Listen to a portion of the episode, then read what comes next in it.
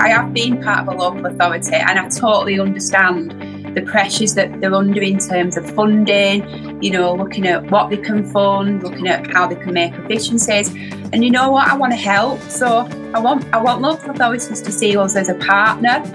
Welcome to the Vitalising Purpose podcast with today's guest, Rachel Law, CEO of PossAbilities Community Interest Company, which provides services for people with learning disabilities, people with dementia, and young people leaving care. Formed in 2014, PossAbilities has increased staff from 220 to more than 600 and grown its capital and reserves from zero to £6 million. It's become a regional rather than local provider. It was formerly the adult social care provider within Rochdale Metropolitan Borough Council and was one of the first 100 social enterprises to be formed by spinning out its services. Its organisational achievements are matched by its outcomes. PossAbilities has used its own surpluses to build high quality accommodation and to run numerous community initiatives and events, becoming a catalyst where it works. Rachel gives us an honest description of how she and her team overcame barriers and challenges to push the barriers of what is possible. Rachel Law, thanks ever so much for joining us on the podcast. How are you doing today? I'm good, thank you. Yeah, how are you? I'm really well, thank you.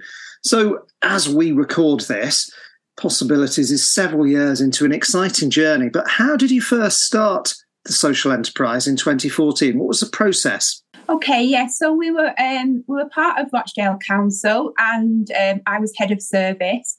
And you know, I felt that my life was around making um, making efficiencies for the local authority, rather than you know making sure that people with learning disabilities had a life. Um, you know, we're delivering services for uh, vulnerable adults, people with learning disabilities, and um, and yeah, um, I was just constantly um, looking at efficiencies, restructuring services.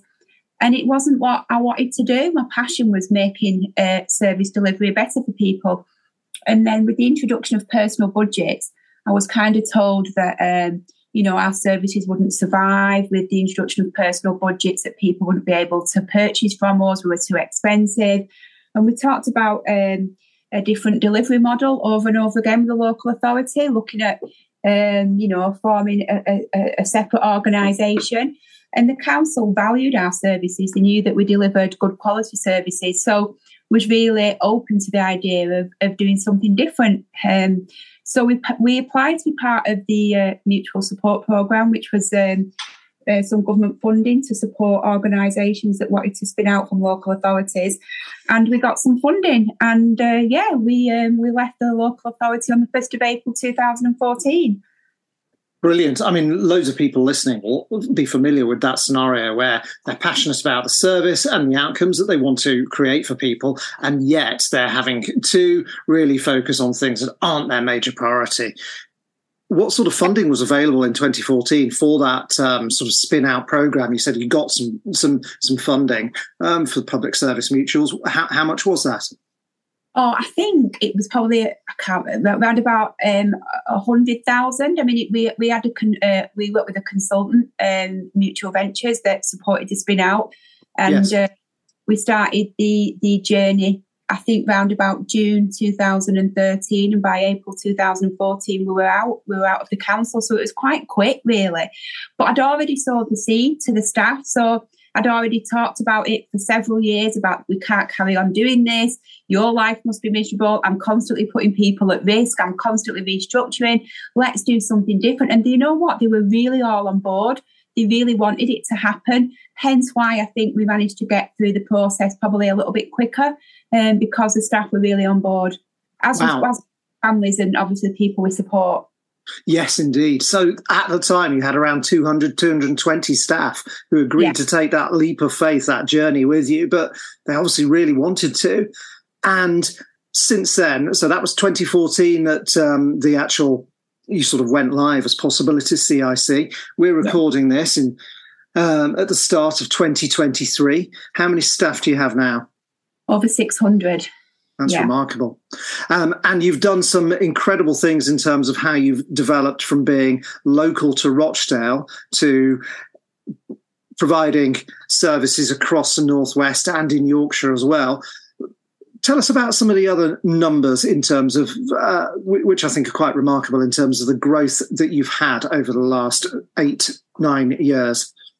Yeah, so we went, um, our, our, we went from our turnover being um, about five million when we spun out of the local authority, and it's about 19 million now. So we have um, grown quite significantly in some a real challenging sort of environment. You know, social care, as you're probably aware, has been, you know, uh, plagued with funding problems for for years, and now, um, you know, we're suffering um, staffing crisis as well. So we've done um, quite well. Um, we had nothing in the bank when we spun out the local authority, no reserves, nothing. We were we were, um, you know, we we we was um, obviously quite worried about that, and uh, made a conscious effort to try and sort of build up our reserves to protect the business. And uh, our reserves are standing now over over six million, and we're looking to invest that as well to make in the, in the community. So look, we're looking at uh, building um, some uh, more apartments on front door model for people with learning disabilities.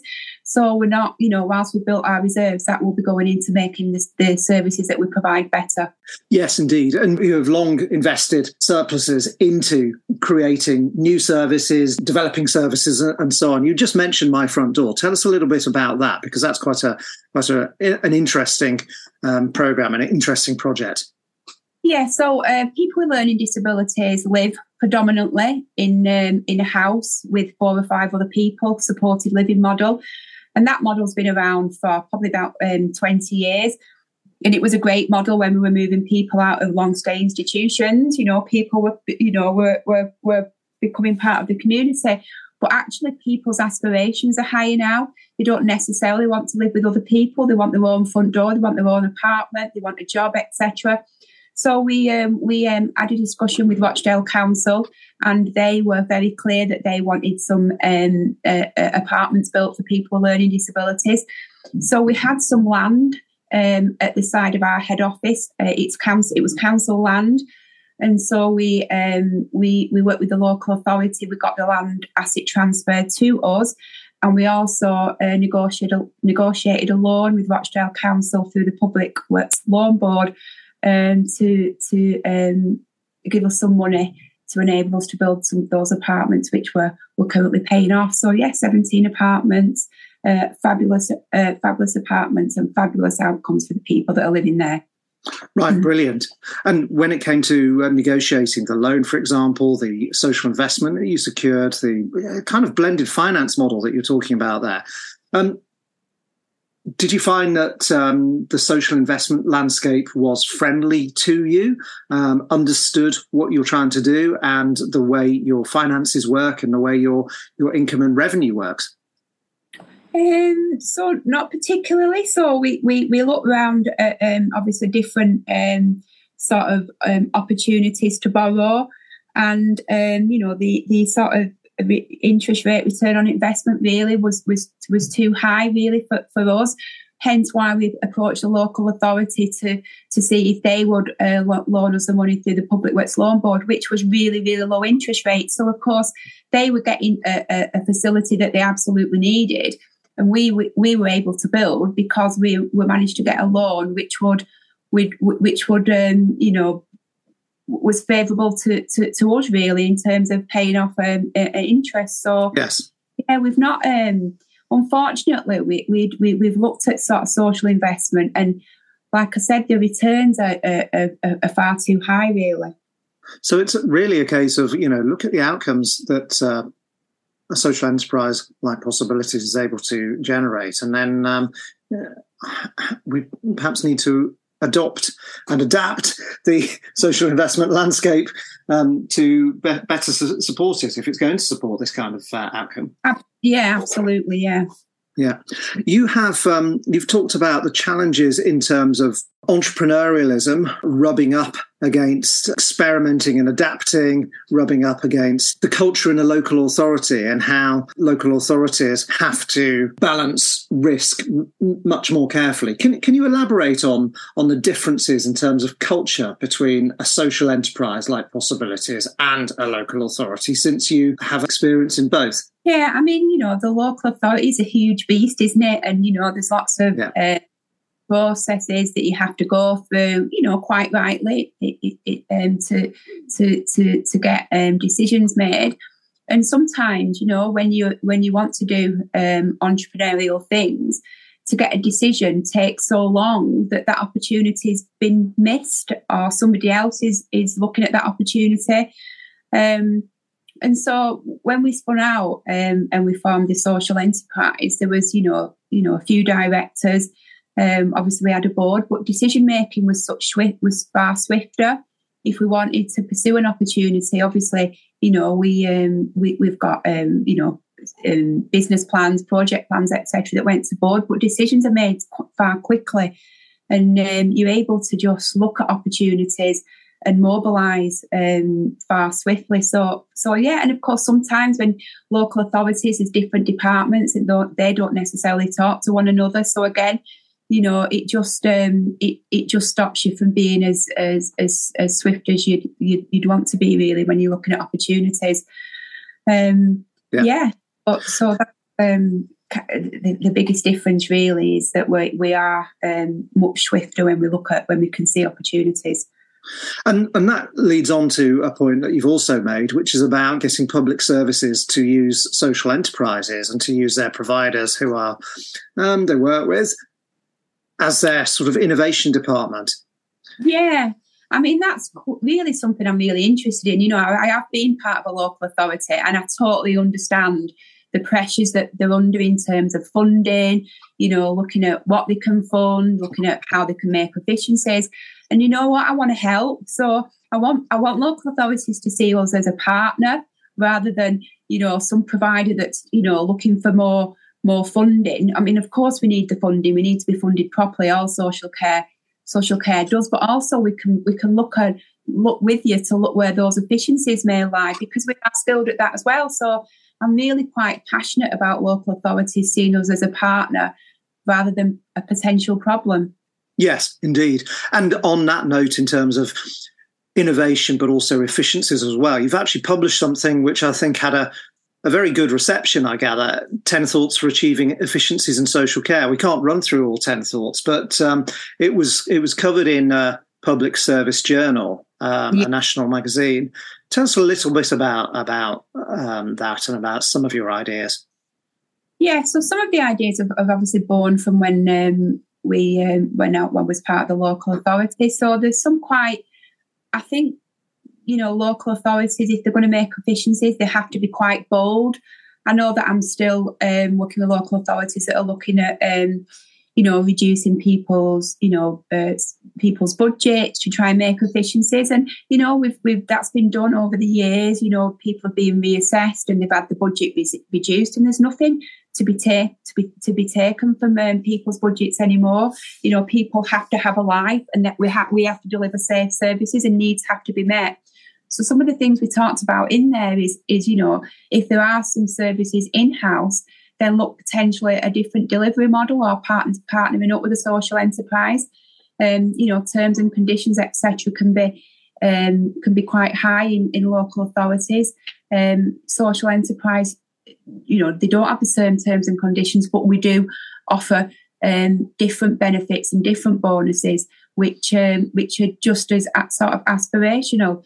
We also talked um, looking at um, day services and looking at a different delivery model in terms of day services, promoting enablement and independence. So yeah, there's lots of um, sort of tips in there to look at making efficiencies. But I think you know people have to be bold and they're not pain free.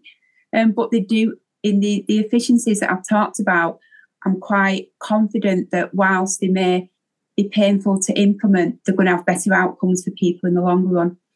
Right, and that's what it's all about, isn't this? Better outcomes for people. Um, yeah. When we talk about efficiencies, sometimes um, that can come at the expense of of people.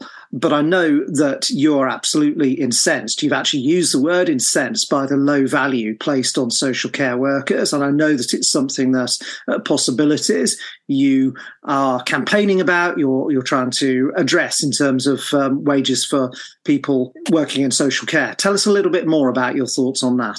Also, yeah, it's I'm really passionate about this, Jamie. Um, you know, we social care staff are highly trained, highly skilled, um, working work in some um, very difficult and complex situations, and they definitely need to be paid more.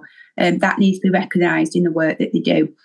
And you know, I'm not saying there's anything wrong with working in supermarkets, but the level of complexity and skills that social care staff far outweigh you know the the work that, that people do in supermarkets you know there's medication there's there's a positive behavior support when people have challenging behavior so you know we, we're sort of saying that that um, you know the, our staff need to be paid a social care real living wage um, we pay our staff in uh, PossAbilities the, the real living wage but supermarkets um, pay probably slightly more than that um, and every time, you know, the real living wage goes up year on year, supermarkets put their, their living wage up, and we are losing staff um, to, to, to, to go and work in supermarkets. And, you know, they're in tears, some of the people say, some of our staff saying, we don't want to go, we love our job, but, you know, we, we, we just need to be paid more.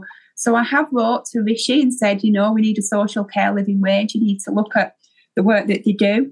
Um, I haven't heard back from him yet, Jamie. Maybe if you send him this podcast, it might um, he, he, might write back and um, and and you know come and sort of uh, meet us and see the valuable work that, that, that staff do. Let's hope he'll write back, and let's hope he'll come and visit you and see the actual outcomes that you create for for people and the yeah real value in that. It must be absolutely tr- feel tragic to you when you lose staff. It must be really upsetting for them. Um, but who can blame them if they can go and get paid um, a little bit more money elsewhere? In a less stressful environment, you know. I mean, my, we work um, 365 days a year. Um, you know, people have to be supported 24 hours a day on social hours. So, yeah, you can't blame them to go and work somewhere where it's less stressful and more sort of family friendly. Indeed, indeed. Um, Rachel, you we talked earlier about how you've expanded from being a local provider to Rochdale to working across the region and and in other regions as well. So that is through bidding for contracts which are advertised in a normal way, or have you gone through any other processes? Yeah, no, it's through competitive tendering, Jamie. Yeah. So um, we've we've um, we've we've we've won business through competitive tendering, which is is tough. You know, there's lots of providers out there, lots of really good providers out there, and you know, we're all um, looking at you know looking at developing uh, our business and looking at new opportunities. And I, I do understand as well that a lot of um, providers have been handing back contracts because they can't make them work, um, which is is a is, is a tragedy really. Um, you know, providers should be funded appropriately to be able to deliver um, good quality services. But yeah, ours has been through competitive tendering. So, in the flawed beauty parade that is competitive tendering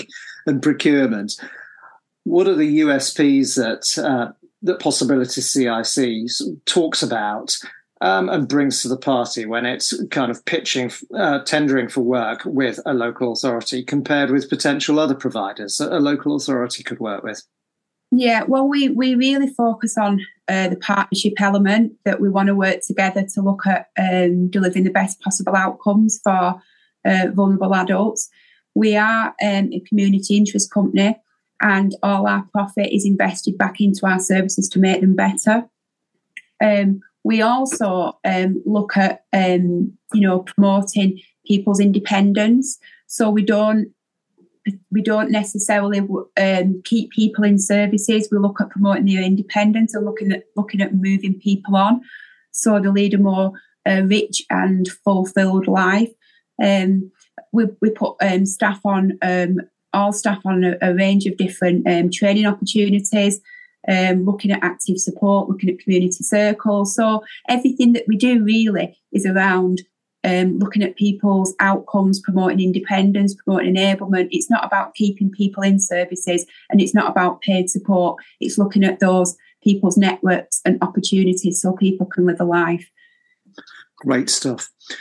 Rachel, it's been a remarkable journey at PossAbilities CIC, and it must have been a remarkable journey for you. Tell us a little bit about how you came to be the person who led that spin out from the local authority in 2013 through to 2014. Tell us a little bit about your career um, that's led up to leading PossAbilities CIC. Yeah, so I've um, I've done every role. Um, when I work for the local authority, I've yes. um, every role um, in terms of um, support worker, frontline manager, registered manager, um, head of service. So I've, I've, worked my way up really, and the beauty is it. The beauty of that is I fully understand all the different roles. I fully understand how services work, and um, and yeah, when I was head of service, as I mentioned, I was just tired of making efficiencies and wanted to um, deliver fabulous services. And um, I was petrified of um, spinning out, um, but I knew that I would not let the staff and the, the service users down. I knew that um, they took a leap of faith, and I was determined to make the the um, social enterprise a success. Failure just wasn't an option. Um, and I remember um, coming into work on the 1st of April 2014, and everybody was so excited and everybody was cheering and stuff. And I was just completely petrified because, um, mm. you know, I wasn't a chief exec, I'd been head of service and I had to kind of learn as I, uh, the role as I went along. And I, and I'm one of those people that nothing's ever good enough either. I know if um, anybody that knows me knows that I suffer from um, imposter syndrome. So I'm always challenging myself, and nothing's ever good enough. And I want to do the next thing, and how can we be better? So I think that drive and passion within me, which is painful as well, because you know um, that that that feeling and belief that you're never good enough is is horrible as well. But yes. it all creates um, a passion and drive. So so I think um, that's that's really, and I've had a really good team around me. I've got um, some amazing staff, and you know we're we're very passionate, and that's what what's made the organisation a success. Brilliant, and I'm sure lots of leaders will relate to that. And isn't it better to be led by people who absolutely care and are conscientious rather than people who sort of think they uh, know everything and want to wing it? yeah, yeah, yeah. Um, Rachel, fascinating conversation. The services that you provide to vulnerable people, people with learning disabilities, people with dementia, young people leaving care, have expanded, have evolved, have developed, and you've been innovative. You've invested PossAbilities, own money into um, into bricks and mortar and into service development as well. What's next? What, what are your ambitions for 2023 and beyond? So yeah, so we'd like we've got some money to invest um, again. So we'd like to build some more apartments. Um, so we're, we're we're discussing we're in discussions with local authorities around that opportunity. Um, I'd also um, like to to look at developing um, another short rate service. Um, it's important that families get a break to to enable them to sort of care for the family members longer. So I'm quite we're quite passionate in looking at developing another short rate service in a different area.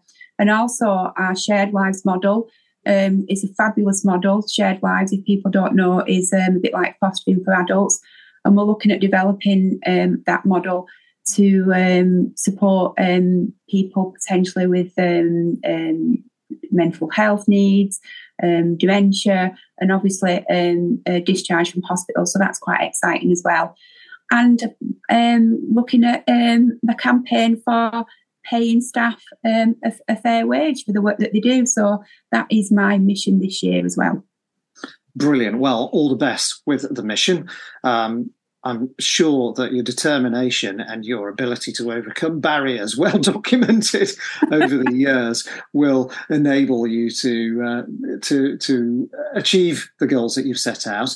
Is there anything else that you want to say when it comes to the social enterprise difference in delivering public services? There's so much that I could say. I mean, it has been just an incredible, incredible journey from the uh, 1st of April 2014, from spinning out, from being really frustrated when I worked for local authority, you know, and, and feeling that I could have done so much more. But of course, they've got all the, the efficiencies and, and funding issues.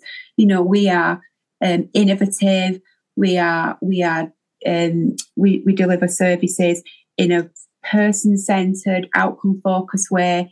And, you know, staff as well. So they, they come to us with ideas and we can we can implement them. You know we have the ability to be able to implement them.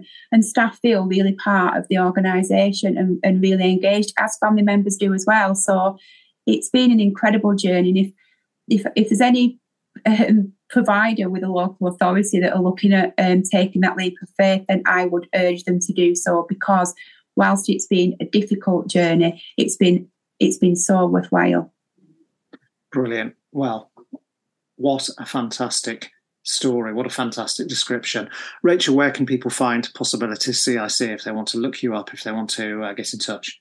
Yeah, so we're, we're uh, www.possabilities.org.uk. That's our website, and you'll be able to contact us um, through there. So, so yeah, so please come and visit. You know, we've um, We've got an urban farm at our head office. There's usually some random animals wandering through the building. It's a fun place. It's important that uh, one of our values is, is about being happy. If you don't have happy staff, you don't have happy service users. So come and visit. It's a it's a lovely place. I would love to. I'm going to cross the Pennines from Sheffield and come and uh, come and come and meet you. Come and take a look and come and meet um, people who you work with. Uh, Rachel Law, Chief Executive, PossAbilities CIC. Thanks ever so much for joining us today. Thanks, Jamie. Thank you. This is the Vitalising Purpose podcast with me, Jamie Veitch, and today's guest, Rachel Law, Chief Executive of PossAbilities Community Interest Company. Rachel has contributed a chapter to the new book, Vitalising Purpose The Power of the Social Enterprise Difference in Public Services. What's it all about? Well, we depend on public services for a functioning society, but there are record pressures on those services. Resources are stretched demand is escalating, some services are even at risk of collapse. Traditional approaches are not delivering good outcomes, but we can't just despair at these challenges, we must do better. Vitalising Purpose investigates how partnerships between public authorities and social enterprises can make a difference to how public services are provided and to people's lives.